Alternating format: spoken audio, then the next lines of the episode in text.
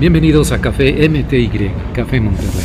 Estamos ahora en una ocasión mucho, muy especial. Primero que nada, bienvenida, Aletia Hola, Gutiérrez. hola Roger, yo aquí son sacando gente, ¿verdad? Como me dijiste hace rato, traes tu look Tex-Mex. Zapata, Texas. Ya me verán la foto en las redes, Ah, la bueno, voy a subir. ok. Pues bienvenidos, hoy 17 de mayo del 2023. La locación especial es la librería Gandhi, situada aquí en la zona centro de Monterrey, en la avenida, en la calle Hidalgo, a dos cuadras, una cuadra de Venustiano Carranza. ¿Por qué es especial? Pensé que ibas a decir la, la referencia de la purísima, La y yo le digo la- que, que vulgarmente ahora ya se dice la ni tan puri, Ni pero... tan puri, pero, pero la bueno. purísima. Sí, pues estamos a dos cuadras, es que está una ubicación perfecta. En esta cafetería tan agradable, entre libros, que nos, algo que nos encanta a los dos, ¿verdad, Letia? Por supuesto. No, Entonces, no, pues ya lo malo es de que ya llegamos y ya, ya estuvimos viendo qué libros vamos ¿qué a adquirir ahorita a la Y no- salida. No, nos vamos a ir en blanco, ¿no? Claro. Pero bueno, hay mucho que comentar, estamos ya un poquito más allá de la mitad del mes de mayo, Oye. del quinto mes del año. Ajá, En sí. dos semanas más estaremos hablando que llegamos a la mitad de este año. Y va como un huracán de noticias, de sucesos, uno tras otro. Cuando quieres recapitular sobre algo que pasó hace tres semanas, ya no es posible porque todo lo que está sucediendo en estos días te abruma, ¿no? Se te viene encima. Sí, Entonces, ha, ha sido una bola de nieve, creo que todo. Y, y muchas notas se han convertido, empezaron como una bolita pequeñita de nieve y ahorita ya son una inmensa avalancha de nieve. esa avalancha de nieve. Así es. Entonces, Y eso que estamos en la primavera, o sea que ya pasó el invierno. ¿no? no, bueno. Pero Vamos a bueno, pues empecemos. ¿Qué, qué nos tienes desde la mitad del mundo, Ecuador? Bueno, pues miren, así como dicen mis amigos de Ecuador, que por cierto, saludos a la gente de Ecuador. Tengo buenos, buenas amigas y buenos amigos de ese, de ese lindo país. Bueno, pues desde la mitad del mundo, este, pues tenemos la cuestión de que, oye, ¿qué onda con el presidente? A ver, Rogelio, dime. Este, eh, Luis Lazo, no, Eduardo, Guillermo Lazo, perdón, disolvió la Asamblea Nacional y anunció que iba a convocar inmediatamente elecciones legislativas un día después del inicio del juicio político en su contra. Ajá. O sea, ahora resulta, señor, o sea, usted es un delincuentazo y aparte tiene secuestrado totalmente Al país. al país, ¿no? Sí, sí, Terrible. Entonces, este, bueno, pues todo, todo esto eh, eh, también confirmaron el secuestro de inmigrantes que viajaban, este, bueno, una cuestión, ay, perdón, me confundí de nota, disculpen. No, es pero, sí. pero sí, eso fue lo que hizo Guillermo Lazo, dis- disolvió el Congreso. Imagínate, ¿no? Imagínate, o sea, es un virus que se contagia, ¿no? Desde Perú hasta Ecuador, ¿no? Este, qué fácil no eludir una responsabilidad de un juicio político o tratar de eludirla, ¿no? A mí lo que digo, esta nota apenas está circulando, está, está en vivo, o sea, vamos a decirlo, pues no, no sabemos en qué va a parar, En qué porque- termina, en qué sí, va a sí, sí. terminar ahorita, pero la quisimos poner porque realmente es una nota muy grave. Muy grave. Ahora. Eh, para el pueblo ecu- ecuatoriano, pues un abrazo para ellos y, y esperemos que pronto resuelvan ese- esta situación que es muy grave. Ajá. Y lo otro, esperemos que otra gente no se ponga a que a- se ponga creativa también o Ah. copiona en este caso. Claro, sí, sí, sí, porque pues está viendo lo que sucede, ¿no? Con esa facilidad de disolver congresos. Eso lo hacían antes, querida Letia, en los años 60, 70, Uy, las dictaduras de militares en América Latina, ¿no? Llegaban y disolvían no solo el Congreso, disolvían a la gente también. Ah. sí, que también, ¿no? Terribles. Campos Entonces, de concentraciones que oye, dicen campos de concentración nazi, pues aquí tuvimos, Aquí maestro, tuvimos también. en Argentina, en Chile, en Brasil, no se diga. Sí. Entonces, algo está sucediendo en la América Latina que en esta eh, tercera, enfilándonos a la tercera década del siglo XXI, estamos viviendo otra vez sucesos, fenómenos que pensábamos que ya habían estado superados, ¿no? que, que ya se habían madurado más las democracias, las instituciones, para evitar este tipo de situaciones. De acuerdo contigo. El Congreso No. es una barbaridad. No, es sea, que, ¿no? es que ahorita, hablando de instituciones, que creo, que- creo que vale la pena también mencionar, eh, que ese fue, eh, miren, a mí, me, a mí me, me cuesta muchísimo trabajo ver este tipo de notas porque es como si volviera a yo a tomar, ¿te acuerdas de esa clase que teníamos en la universidad, instituciones socioeconómicas latinoamericanas? Bueno, entiéndase que veíamos básicamente un poco de historia de cómo las dictaduras hacían este tipo de cosas y lo veíamos de alguna manera lejano, o sea, Sí, sí, lejano. Eso no pasa en México. y ahora, ¿no? y ahora qué tal? Sí, sí, sí. No, gravísimo. Y, y por cierto, eh, felicitar una nueva- nuevamente a la, a la increíble jueza, al presidenta de nuestra Suprema Corte de Justicia, Norma pues Piña. Norma Piña, la magistrada, pues ganó eh, en un premio, como ya lo habíamos mencionado la vez pasada, pues lo fue, fue a, a- a, bueno, a la entrega de En ese premio Marruecos, ¿no? en Marruecos. Y el discurso, Rogelio, Ajá. precisamente hablaba de, la, de las instituciones. ¿no? Sí, sí, sí. O sea, Yo- pareciera, no, esta mujer es de primera, De eh, primera, de sí, primera, sí, sí. es una, es una, es una gran mujer, es de una pieza, y mi único pendiente nuevamente es protejan a la Suprema Corte de Justicia. protéjanla. Y estamos hablando desde lo que es la protección física. Hay un Sí, sí, plantones de una gente terriblemente agresiva y grosera ahí en las puertas de la Suprema Corte en la Ciudad de México. La policía de la Ciudad de México, por supuesto, no ha intervenido, ni intervendrá, como diría don Teofilito, claro. porque no les interesa. Entonces, Eh, Pero aún así, yo creo que muchas personas este, coincidimos en que si algo le sucede a la Suprema, a la jueza en este caso, o a alguna de las, a alguno de los magistrados que han, han realmente ejercido su voto que de, de una manera íntegra y profesional, ajá. este, si algo le sucediera a ellos, el responsable es el inquilino de Palacio, ¿no? Por sus, Así es. por sus este, discursos sí, sí, sí. tan, tan agresivos. agresivos, ¿no? Sí. fuera de lugar, Vulgares. vulgares. Vulgares, es Y aparte, ¿saben qué? Con única finalidad de decir mentiras y desinformar. Esa es la única. Exacto, sí, sí. Esa es la única. Pues, hablando de esto, fíjate que ya se ya este señor, este, el inquilino de Palacio, pues el presidente López Obrador volvió a criticar a la Suprema Corte de Justicia y ahora quiere, está proponiendo una pregunta para elegir a este propuso que ahora eh, eh, la Suprema Corte de Justicia pues se, se eligiera sus integrantes por voto popular. Eh, le tengo noticias, este señor, deje de estar diciendo sandeces. Eh, qué bonito el libro este, me, me- me- me es muy este, útil, Ah, el libro de los insultos. De los insultos. Sí, ¿verdad? Deje de decir sandeces, porque sabe que las, los jueces y los magistrados es- los escoge eh, los representantes del pueblo. Exactamente. Entonces, sí. Es una elección señor, indirecta. Es una elección indirecta. Entonces, ¿sabe una cosa? Lo del voto popular, no, señor. No. este, no, mano. O sea, neta, no. Y este, y la verdad, deje, póngase a trabajar en todo caso. Y si no, ¿sabe qué? Ya no estorbe.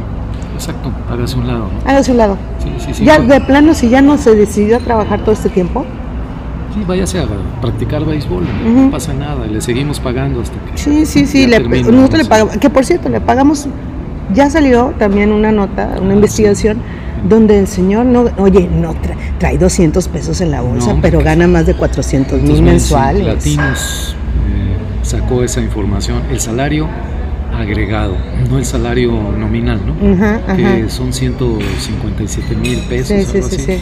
Pero. Pues, oiga, gana más que los magistrados. Ah, sí, sí, sí. Entonces, es, O sea, entonces, ¿cómo? sí, Y los magistrados, ¿cómo lo yo no tengo problema que los magistrados ganen lo que ganen, porque sí trabajan. Sí, no, además, Ale, te tiene que ver con esta propuesta absurda, ¿no? De elegir por voto popular. Es un trabajo sumamente especializado. Claro. No puede llegar cualquiera, aunque tenga muchos votos a favor. No, espérate, espérate, a espérate. sentarse en esa silla. Bueno, sí, sí tuvimos ahí un error estadístico, Ah, pues, que Sí, precisamente sí, sí. la eligió Al rato la van a tumbar porque falta este, la resolución ya final de la UNAM una vez este, que los amparos estos atravesados por Yasmín Esquivel este, sean, sean este, revisados y seguramente no ratificados. Oigan, y fuerza la, y resista la resiste Máxima Casa Estudios, resista la Sí, que sí, sí, fuerza a UNAM y de verdad no, o sea, de verdad Sí, sí, no, es una propuesta absurda, no se puede. O sea, ni las mejores prácticas internacionales, ni, ni la Organización de Naciones Unidas recomienda eso, porque sabe, así lo han dicho, desde el año pasado en- con relación a México incluso, este, aquel informe de la Comisión Venecia, recordarás que sonó sí. mucho hace como un año en México, sí, sí, sí. mencionaban este punto de que es completamente contrario a toda práctica este, institucional elegir por voto popular ministros de, de cualquier Suprema Corte en cualquier país. Se presta a manipulación, a populismo, a que lleguen personas que no están preparadas para el cargo. Que ya se nos fue uno, pero esa la puso uno, AMLO. Pero esa la puso AMLO. Entonces, al, al rato cae, al rato Ojalá. Ojalá. Oye, bueno, pues por otro lado, este, eh, hay varias notas que seguir hablando. Vamos, te propongo seguir hablando de México, terminar un poco México y Sí, luego irnos. con México, Ok, claro. no, bueno, hay gente que sí está terminando con México, Sí, pero en otro sentido, en ¿no? otro sentido, la cobertura nosotros. Oye, pues. ¿recuerdas que estuvimos hablando, porque había sido super nota, el reportaje que hicieron en Latinus sobre este, este escándalo de los hijos de, de López Obrador? Ah, de Andy. Andy. Del Andrés. Del Andrés- Andresito. Andrés López Beltrán. ¿no? Bueno, ¿vos qué crees? ¿Qué pasó? Dime, no, hombre, es que. Oye, pues ese era el primer, ahora sí que el, el- el- la parte, la, el puro, la pura puntita del hilito, porque ya le fueron jalando más y resulta que hay otros 12 millones de pesos para una empresa de los amigos de Andy. Banobras benefició con un contrato a, la- a una empresa llamada AZ, Gerencia de Proyectos. Y bueno, pues esta empresa también de los amiguitos de Andy, hijo del presidente Manuel López Obrador, este, pues a través de Banobras, este, pues ahí eh, ejerció un montón de, este, un montón de beneficios a su propuesta, que era la más cara entre los cuatro participantes, o sea, una simulación de licitación, sí, sí, sí. básicamente. Entonces, híjole, pues así, ¿no? Toda esta entrevista, este, toda esta información apenas salió ayer, este, Ah, ayer, o sea, es fresquecita, la pueden ver en el portal Latinos. Y bueno, pues también tiene que Ah, ver de con el aeropuerto, sí, El amigo del presidente. sí. Oye, que, bueno, pues otra nota de esa, oye, esa nota, y luego resulta que también, pues le sacaron una, una cuestión de lo de los 400 mil pesos que gana en vez de, de los Obrador. 150 y tantos, Sí, ¿no? sí, sí, el salario agregado compuesto, ¿no? Y bueno, y, y terminando de, ve- de ver a México, un poco, bueno, no, porque tenemos también, lo- antes de mudarnos a, a lo de Kennedy, pero bueno, este, pues México tuvo, um, tuvo una, una, ¿cómo les dicen? Un, un- como un campeonato, pero dulce amargo, ¿no? Como, Ah, como le dicen. agridulce. Agridulce, ¿no?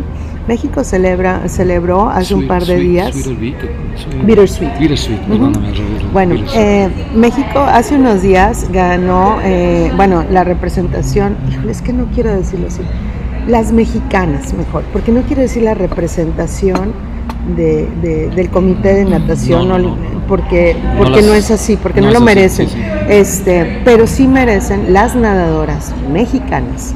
¿ok? El equipo femenino logra, logró la Copa del Mundo en la especialidad tras sortear un suplicio para poder conseguir fondos e ir a este mundial que fue en Egipto. Te platico. A y ver, yo, eh, mira, eh, un escuadrón, así como le dicen a ellas, o sea, ese equipo de, este, de nadadoras representando a o mexicanas, eh, de, en la disciplina de natación artística logró lo que nunca se había podido conseguir, que es el oro en una Copa del Mundo. En este caso se realizó en Egipto.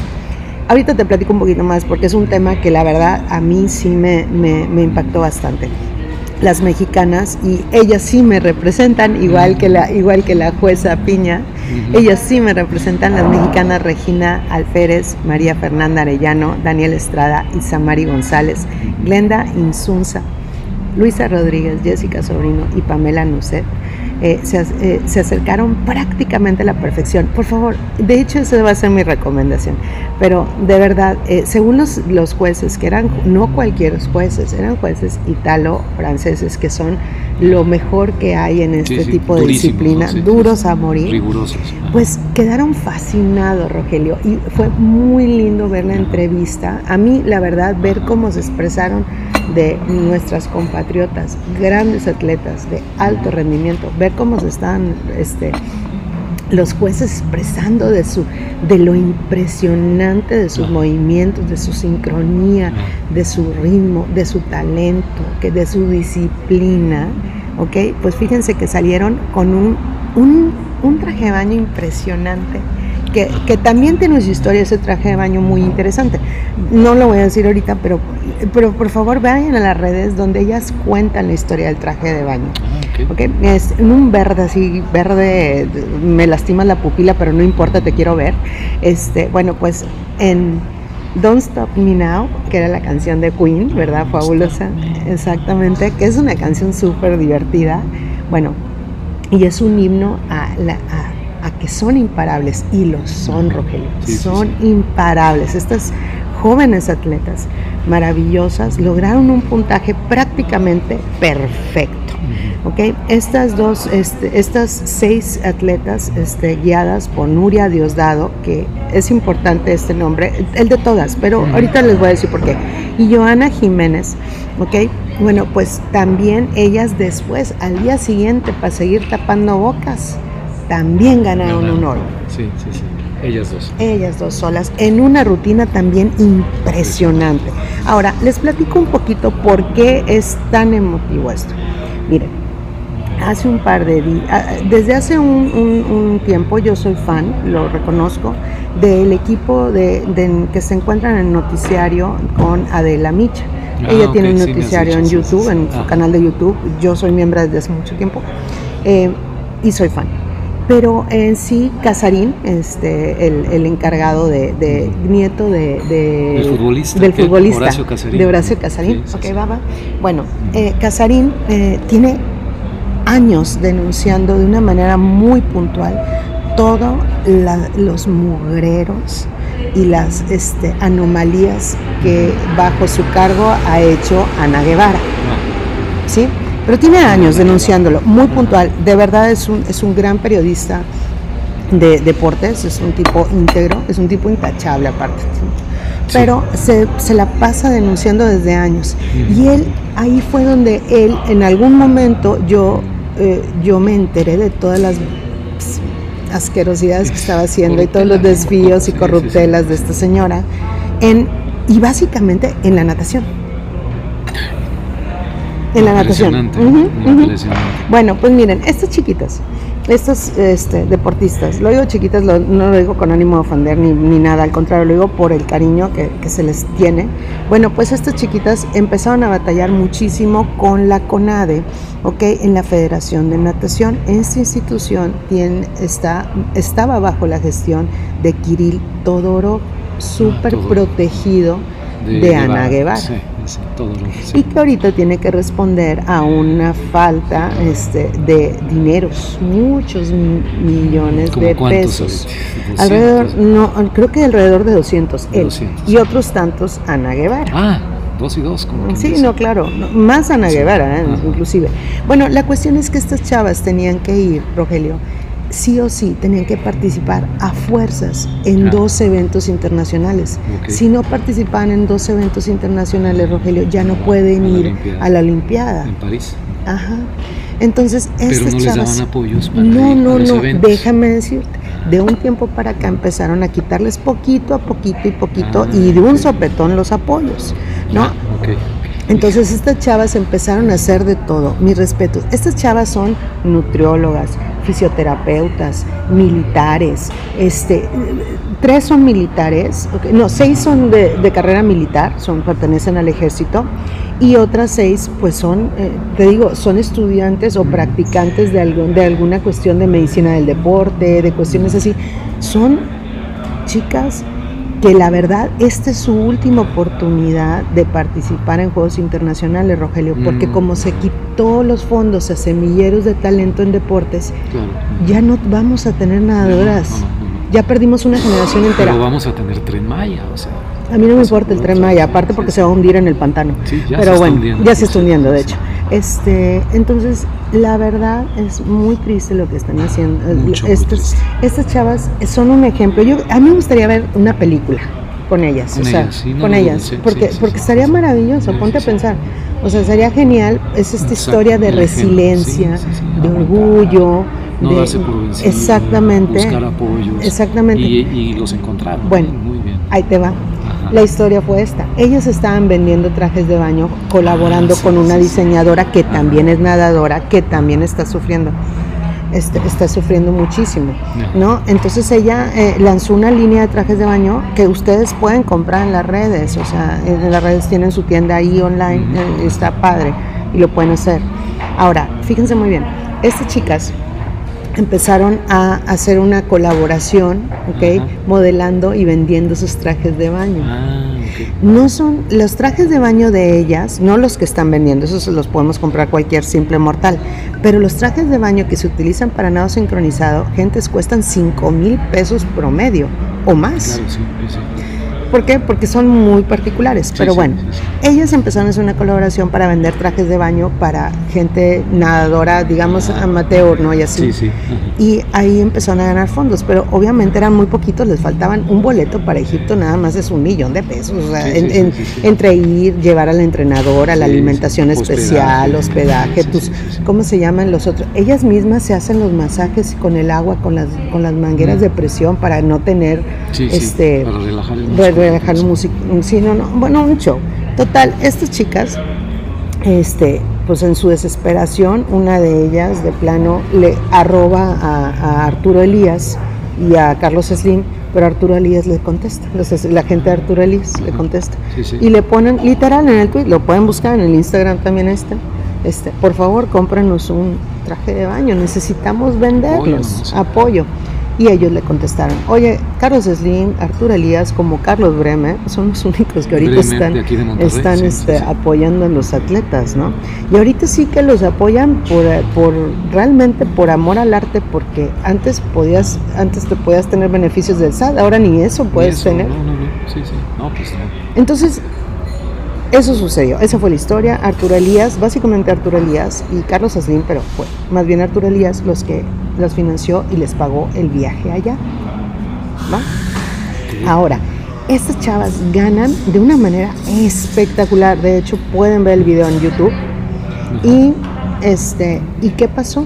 Bueno, pues en la mañanera, tu presidente. Ay. Básicamente, Dime, señor, dime, en dime. serio, o sea, de verdad, señor. Bueno, usted cree que usted cree que no hay redes sociales, o sea, usted cree que la gente no digo, yo sé que usted se encarga de desinformar, ¿verdad? Pero hay gente que sí nos informamos. Y resultó que en las redes, en la mañana, el señor andaba charoleando el triunfo de estas chavas. Colgándose la Haciendo medallita, caravana con sombrero ajeno. Eh, como se dice en el rancho. Sí, sí, sí. Y, ¿y sabe qué? No, señor. No, señor, no se No vale. es por ahí. No es por ahí. ¿Y sabe qué? Es hashtag fuera Guevara. Sí, sí, sí. ¿Qué estamos esperando, no? O sea, no, no, en serio. Eh, De verdad, por favor, deja de mofarse y de burlarse de grandes, grandes mujeres atletas de Mexica- mexicanas. No sea así, señor. O sea, de verdad, hay un límite para el Hay un límite, sí, de acuerdo contigo. sí. Aunque usted ha estirado mucho ese límite, hay un límite para el cinismo. Ajá. No se vale, señor. No se burle. No se burle de esas familias. De acuerdo contigo. No se burle de, de las atletas en primer lugar. No se siga burlando de los mexicanos y no se burle así de esas familias. No se vale. Todo esto porque eh, Adela Micho invitó a, a, este, a la hermana de una de ellas, también Ah, atleta y también medallista Ajá. en su momento, este, Ah, en una entrevista fabulosa la Sí, entrevista, fabulosa sí, la sí, entrevista, en- donde ella realmente narra con lujo de detalle todo, toda la travesía que tuvieron que hacer estas chavas. Perfecto. Hay que buscarla, ¿no? Sí. O sea, Ah, bueno, eh, un, poco, de un YouTube, poco ¿no? me, de voy- me adelantando mis recomendaciones, Sí, pero bueno, sí. No, no, para ahí pues- va. Ya no quiero decir más, este, pero honor a quien honor merece, este, y que nos represente gente así, Ro- Rogelio. Creo que sí. Sí, sí. Esa gente sí son los mexicanos que queremos. Exactamente, sí, sí, sí. Y no, pues el camino está en que hay que ayudarlos desde la sociedad, ¿no? Qué bueno que ahora el señor Slim, a través de la fundación que tiene este, Telmex o, o Slim o no sé qué, este, ayudaron, ¿no? Reaccionaron y ayudaron. Eso me parece excelente. Muy bien. Oigan, bueno, pues perdón porque me tardé tanto en esta nota, pero de verdad, en serio, este, me tocó mucho el corazón Sí, eh, sí. El, el oír hablar a las familias, todo lo que hicieron los papás, Rogelio. Los papás, nosotros tenemos hijas, Ya de- prácticamente imagino, la edad de ellas. Sí, sí. Ellos son un poco mayores que nuestras hijas, pero yo sí me vi reflejada en esa, en esa mamá, en esas, en esos papás, sí, o sea, Sí, sí, sí. los desvelos, el decirle, porque imagínense que tú como papá le tengas que decir a tus hijas, hija, ya tira la toalla, o No sea, se puede, o ya sea, no, no hay puedes, deja de sufrir, o sea, Ajá. porque había, de estar había una frase donde decía la hermana, dice, es que mi hermana llegaba llorando y ya no sabía si llora- lloraba por el cansancio y el dolor físico O por la situación de que o por lo que les había hecho Ana Guevara. Ah, y la última que les hizo, ¿sabes cuál fue? no, Les quitó el seguro médico. ay, no puede ser. Oye, Les quitó el seguro Cruella de médico. Vil, ¿no? Una onda Se así. queda que corta, se queda güey. corta, ¿no? Sí. Bueno, no sé. Si, si- si esas autoridades como ella O están sea, para apoyar ganaron el oro y ella les de quitó, les terminó de quitar el poco seguro que que tenía. ella. tenía. Ahí se los dejo, ahí se los dejo sí, nada ahí más. está el contraste. Ahí está el Ahí está, ahí contraste. está. Entonces, ¿sabe qué, señor? Cállese, cállese, Shut up, como dirían sí, cállese. en Texas, en tu tierra. Sí. Bueno, pues este, oigan, bueno, pues por otro lado, ¿quién es John Kelly? Este, John Neely John Kennedy. Neely Kennedy. Pues es Kennedy, o sea. Es un ver, Kennedy, es un pero no es el Kennedy como de Ah, Camelot, es de los Kennedy. de los Camelot, ¿no? Híjole, bueno, pues todo esto No porque, bueno. porque hizo, hizo enojar, ¿no? El- este político estadounidense que última, que, la, que dio la nota la semana pasada, este, bueno, pues Pues con el republicano. apellido llama la Con el atención, apellido ¿no? llama la atención, pero es un tipo que realmente, pues se ha distinguido siempre por ser un senador que, que es este partidario del intervencionismo, o sea, eso lo sabemos. Republicano. Republicano. Sí, sí, sí. Este, y que se aventó un quote muy muy simpático diciendo que hablando figurativamente México estaría comiendo comida para gatos de una lata y viviendo bajo una carpa sin la asistencia de los Estados Unidos. Bolas. Cierro comillas, como dicen. Cierro Sí, comillas. sí, sí. No, pues ya me imagino cómo se puso don Andrés Manuel en Palacio Nacional. Desgarrándose No, las no, vestiduras y, darle, y dándole sí, más sí, tela sí, que cortar. Bueno, este actual senador de, la- de, la- de Luisiana cuestionó a, este, a la delegada de la DEA sobre, sus decla- sobre las acciones que se están ejecutando para reducir el flujo de narcóticos y combatir a los cárteles mexicanos de la droga. Entonces, a partir de esto se aventó esta, esta declaración, híjole, pues de digna, ¿no? De, digna de comentarla ahorita, ¿no? Sí, sí. Entonces, bueno, pues es un político muy activo, es un político muy entusiasta, vamos a dejarlo de esa manera. Este, y, y pues siempre ha sido un fuerte crítico de Andrés Manuel López Obrador Ujú. desde que este inició, ¿no? Entonces, Sí, sí. bueno, pues ahí está, ¿no? Y bueno, Sí, pues. Llama la atención el contexto es que eh, personajes como este señor Kennedy, otros personajes del Congreso, del Senado de Estados Unidos, están ahorita en plena temporada preelectoral en Estados Unidos. Entonces, ¿cuál es la piñata favorita?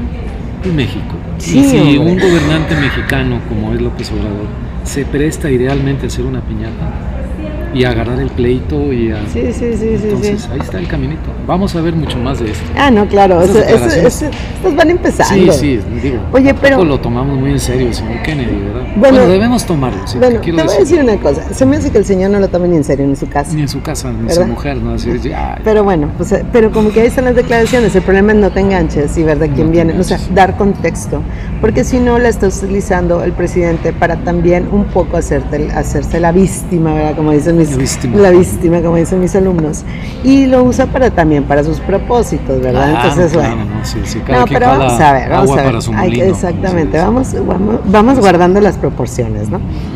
Pero lo que sí estuvo muy interesante, Rogelio, es que ahora sí la Casa Blanca sí está diciendo que está preocupado el nivel en que, en que ahora sí, ¿verdad? Los cárteles están inmiscuidos en, este, en el tráfico Sí, migratorio, sí, ¿no? Entonces, de hecho, todo esto a raíz del gran reportaje que hicieron, porque honor que no merece también, sobre los halcones estos de Nuevo Laredo, que, se, que fue eh, del Grupo Reforma y, el norte. impresionante. Impresionante, el reportaje. sí, sí. Impresionante. Sí, sí vale la pena, hay que felicitarlos porque que no, además, Oye, este- pero los militares ahí, o sea, entiéndanse que están como si, como si fuera la mesa de la esquina de aquí donde estamos. ¿no? saliendo del aeropuerto de Ya, Nuevo ya. Laredo. Otro reportaje de mucho impacto fue el del New York Times, el reportero que se subió al tren Sí, con los migrantes, ¿no? el ujú. equipo de reporteros, pero sobre todo este chavo Todo eso se ve en Estados Unidos. Sí, sí, sí. ¿Y cuál es la percepción? Pues no están haciendo nada el gobierno de. López Obrador en la práctica para evitar eso. ¿Qué está haciendo la Guardia Nacional? La volvieron a mandar a... Oye, en la percepción, en la percepción Sí, sí, o sí. ya para que no te quede ninguna duda. Sí, sí, sí, videos que han subido en la autopista México-Querétaro Ay, asaltando. eso está terrible este, también. en el, tramo de la el- 57 en Bueno, Matehuala, también ahora se, se secuestraron un, un, un cam- un autobús lleno de más de 40 pasajeros en San Luis por los pues, sí, o sea, No, hay no, hay día, no hay hora, casi creo que nos Sí, tengamos sí. Una, una noticia de esas Sí, ya. sí, sí, entonces, oye, Ahora. Una, una cuestión también que estuvo muy, muy buena esta nota fue, creo que fue del Universal, donde hicieron un comparativo sobre las muertes violentas que ha habido, ¿no? Ajá. Y le tengo noticias a López Obrador, porque si hay otros datos también. Sí, hay otros datos, sí. sí, sí. ¿Sabes que supera a, a- a la gente que moría violentamente por, por, por Peña Nieto por más de mil muertos ahora, Sí, este año? este año. ajá. En todo el sexenio de Peña Nieto Eh, ya llegaron. Y ayer, ayer vi la cifra de desaparecidos, personas desaparecidas. ah, eso también en otro tanto. 110 mil, 115 Sí, mil. más que, más que en los gobiernos Más que los anteriores. gobiernos anteriores, Híjole, y creo que más que en el de Felipe Calderón. Sí, hombre, su villano favorito. ¿no? Ujú. Que Terrible, tampoco es santo de mi devoción. Sí, sí, no, pero, pero bueno, pues, Bueno, de nadie. ahí están las cifras, digo, la frialdad de los números, dicen los comentaristas deportivos. ¿no? Oye, bueno, pues por, entonces, este, y ya para terminar con las notas este, de Estados Unidos, y yo creo que ya nos pasaron las recomendaciones, insisto, ofrezco una disculpa si me tardé mucho con la nota de las nadadoras, No, pero no, realmente me, me que encantó. Este, pues la CNN, esa gran cadena también noticiosa, eh, que tiene sus claroscuros como todo mundo, este, pues está en el ojo de las críticas por la entrevista que le hizo hace un par de días Hace unos 4 o 5 Sí. días, sí, sí. a Donald Trump. Ahí está. Bueno, pues resulta que esta, esta este, cadena muy importante en su sede en Nueva York enfrentó pues muchas este, negativas y muchos cuestionamientos por esta entrevista que tuvo el expresidente Donald Trump en un evento que realmente se, se, se hizo como viral y, ca- y Sí, un- sí, muy sea, curioso, sí, sí, sí. Este, esto fue el miércoles pasado, tiene razón, El miércoles. El miércoles pasado. 8 de este, mayo, creo, así. Bueno, pues fue el primer evento que tuvo así como su campaña form- ya como campaña formal para el 2024 y pues este ahí en el CNN pues defendió este pues CNN defendió su su, su esta decisión no de, de, pues darle foro a- al señor no o sea entonces los críticos obviamente dijeron que pues que el evento se organizó pues frente a nada más republicanos votantes no afiliados Exacto. y, y eso fue parte de las críticas, ¿no? O sea, y que, Sí.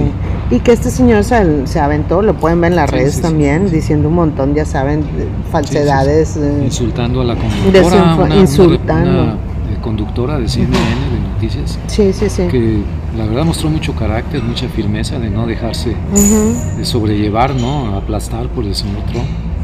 Pero sí, que la crítica a CNN, mira, es aquí un poco como, eh, es un debate también periodístico, ¿no? Ujú, abrir el espacio, por supuesto, hay que abrir y de todo eso.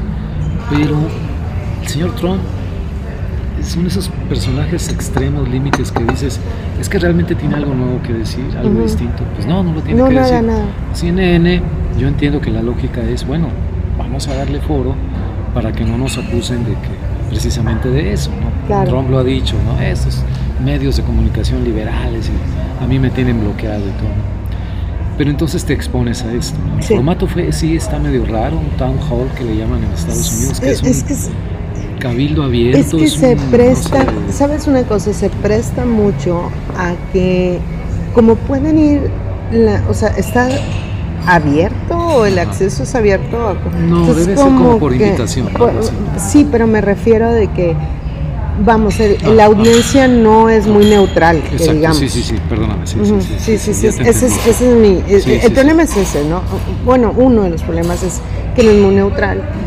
Em, Ah, ok. que, por ejemplo, la... Le eh, aplaudían, ¿no? la Este, aplaudían, entonces se viene, se viene- puede convertir en un púlpito, ¿no? En un púlpito, sí, sí, sí. Entonces en efecto, repitió todos sus mantras, repitió sus berrinches, hasta los insultos los repite, ¿no? Este, No. Su misoginia, ¿no? abierta, ¿no? Y mira que nosotros estamos acostumbrados porque lo vemos todas las mañanas, de lunes a viernes. Sí, pero bueno, ahí está sobre la mesa un motivo para una buena discusión. Y finalmente le dieron foro. Entonces pudimos ver en un medio de comunicación y para una audiencia que normalmente no, no tiene o no mira tanto a, Trump, porque no se meten a, a seguir sus tweets, sus, sus difusiones que hace y todo, tuvieron oportunidad, pues no sé, reafirmar lo que ya pensaban de él, este, conocerlo los que no lo conocían bien. Ese es tiene un gran valor periodístico, a pesar de las críticas que podamos hacer. Pues sí. Bueno, pues ver, ver, es que no se le puede dar foro, pero también dices tú, chine, es que qué foro le das. O sea, es que pueden ser un montón de cosas. Em, pero bueno, pues oye, las recomendaciones. Recomendaciones, mira, yo me puse a leer de mi bibliotequita aquí, en mis libros viejitos, a un poeta griego se llama Constantino Cavafis. Él nació en 1883, murió en, principios de los años 30. Y fue un poeta griego que se distinguió y, se dio a conocer por varias razones. Una de ellas que fue de los primeros en la segunda, desde la primera hasta la segunda década del, siglo pasado que se dio a conocer, que se trasladó a Atenas, que vivió ya en los círculos literarios griegos, por escribir su poesía y sus ensayos en, un griego que, eh, era, digamos, desentonaba con lo que se usaba en esos círculos. Un griego popular, el lenguaje que hablaba la gente en los mercados, en las calles. Ya, ya y eh, eso por un lado le valió por supuesto estar marginado varios años de los altos círculos literarios hasta que destacó. Y por otro lado, imagínate la época en una sociedad también tan tradicional como la griega, pues él era este, eh, homosexual, gay diríamos ahora, entonces tenía que ocultar su orientación públicamente, este, sus poemas son muy intensos, son de un lirismo, de un erotismo que está a flor de piel. Y él no decía abiertamente que era de una relación entre hombre y hombre, porque no podía hacerlo. Y entonces escribió uno de estos poemas que nos hablan de su situación, de su ubicación en esa sociedad, y que lo refirió a sentirse encerrado, uno por su utilización de un lenguaje popular y dos por su orientación sexual, y lo denominó murallas. Déjame leerte, es muy breve para compartirlo con ustedes. Murallas de Constantino Cavafis, sin consideración, sin lástima, sin pena, me encerraron en altas y sólidas murallas. Ahora estoy sentado aquí sin esperanza. No pienso en nada más, no hay esperanza. No pienso en nada más. A mi alma la devoró la suerte. Eran tantas las cosas que pude hacer afuera. ¿Por qué no me di cuenta cuando levantaron las murallas? Nunca escuché a los albañiles, nunca un ruido. Imperceptiblemente me encerraron fuera del mundo. Impresionante. Las murallas son esas. Físicamente, eh, literariamente, políticamente, socialmente. Claro, sí. muy bueno. Impresionante, ¿no? Constantino Cavapis, reléanlo, retómenlo. Yo tengo este librito que compré desde que era estudiante, los poemas completos. No sé si sea una edición que se pueda conseguir muy fácil. Me costó 135 pesos de los viejos. Editorial Diógenes de México, ¿no? y por aquí siempre anoto en mis libros el año en que los compro. No, no es cierto. Yo también hago eso. Ok, vamos a, vamos a dejarlo así. Yo tenía seis años. Muy bueno. Vamos a dejarlo así. Este, Rogelio tenía claramente 12. Ya leía poesía. Este, oye, griega erótica. Mis tiernos 21 años. Sí, sí. Oye, bueno, pues miren, mi recomendación ahora va de esto. Este, eh, va de que, por favor, eh, háganse, háganse la delicia de ver la participación de nuestras atletas mexicanas ah, en, este, en Egipto. Eh, sientan las suyas porque lo son, o sea, son, ellas sí son de nosotros y, apoyémoslas en lo que más puedan, porque ellas ahorita tienen dos problemas bien grandes.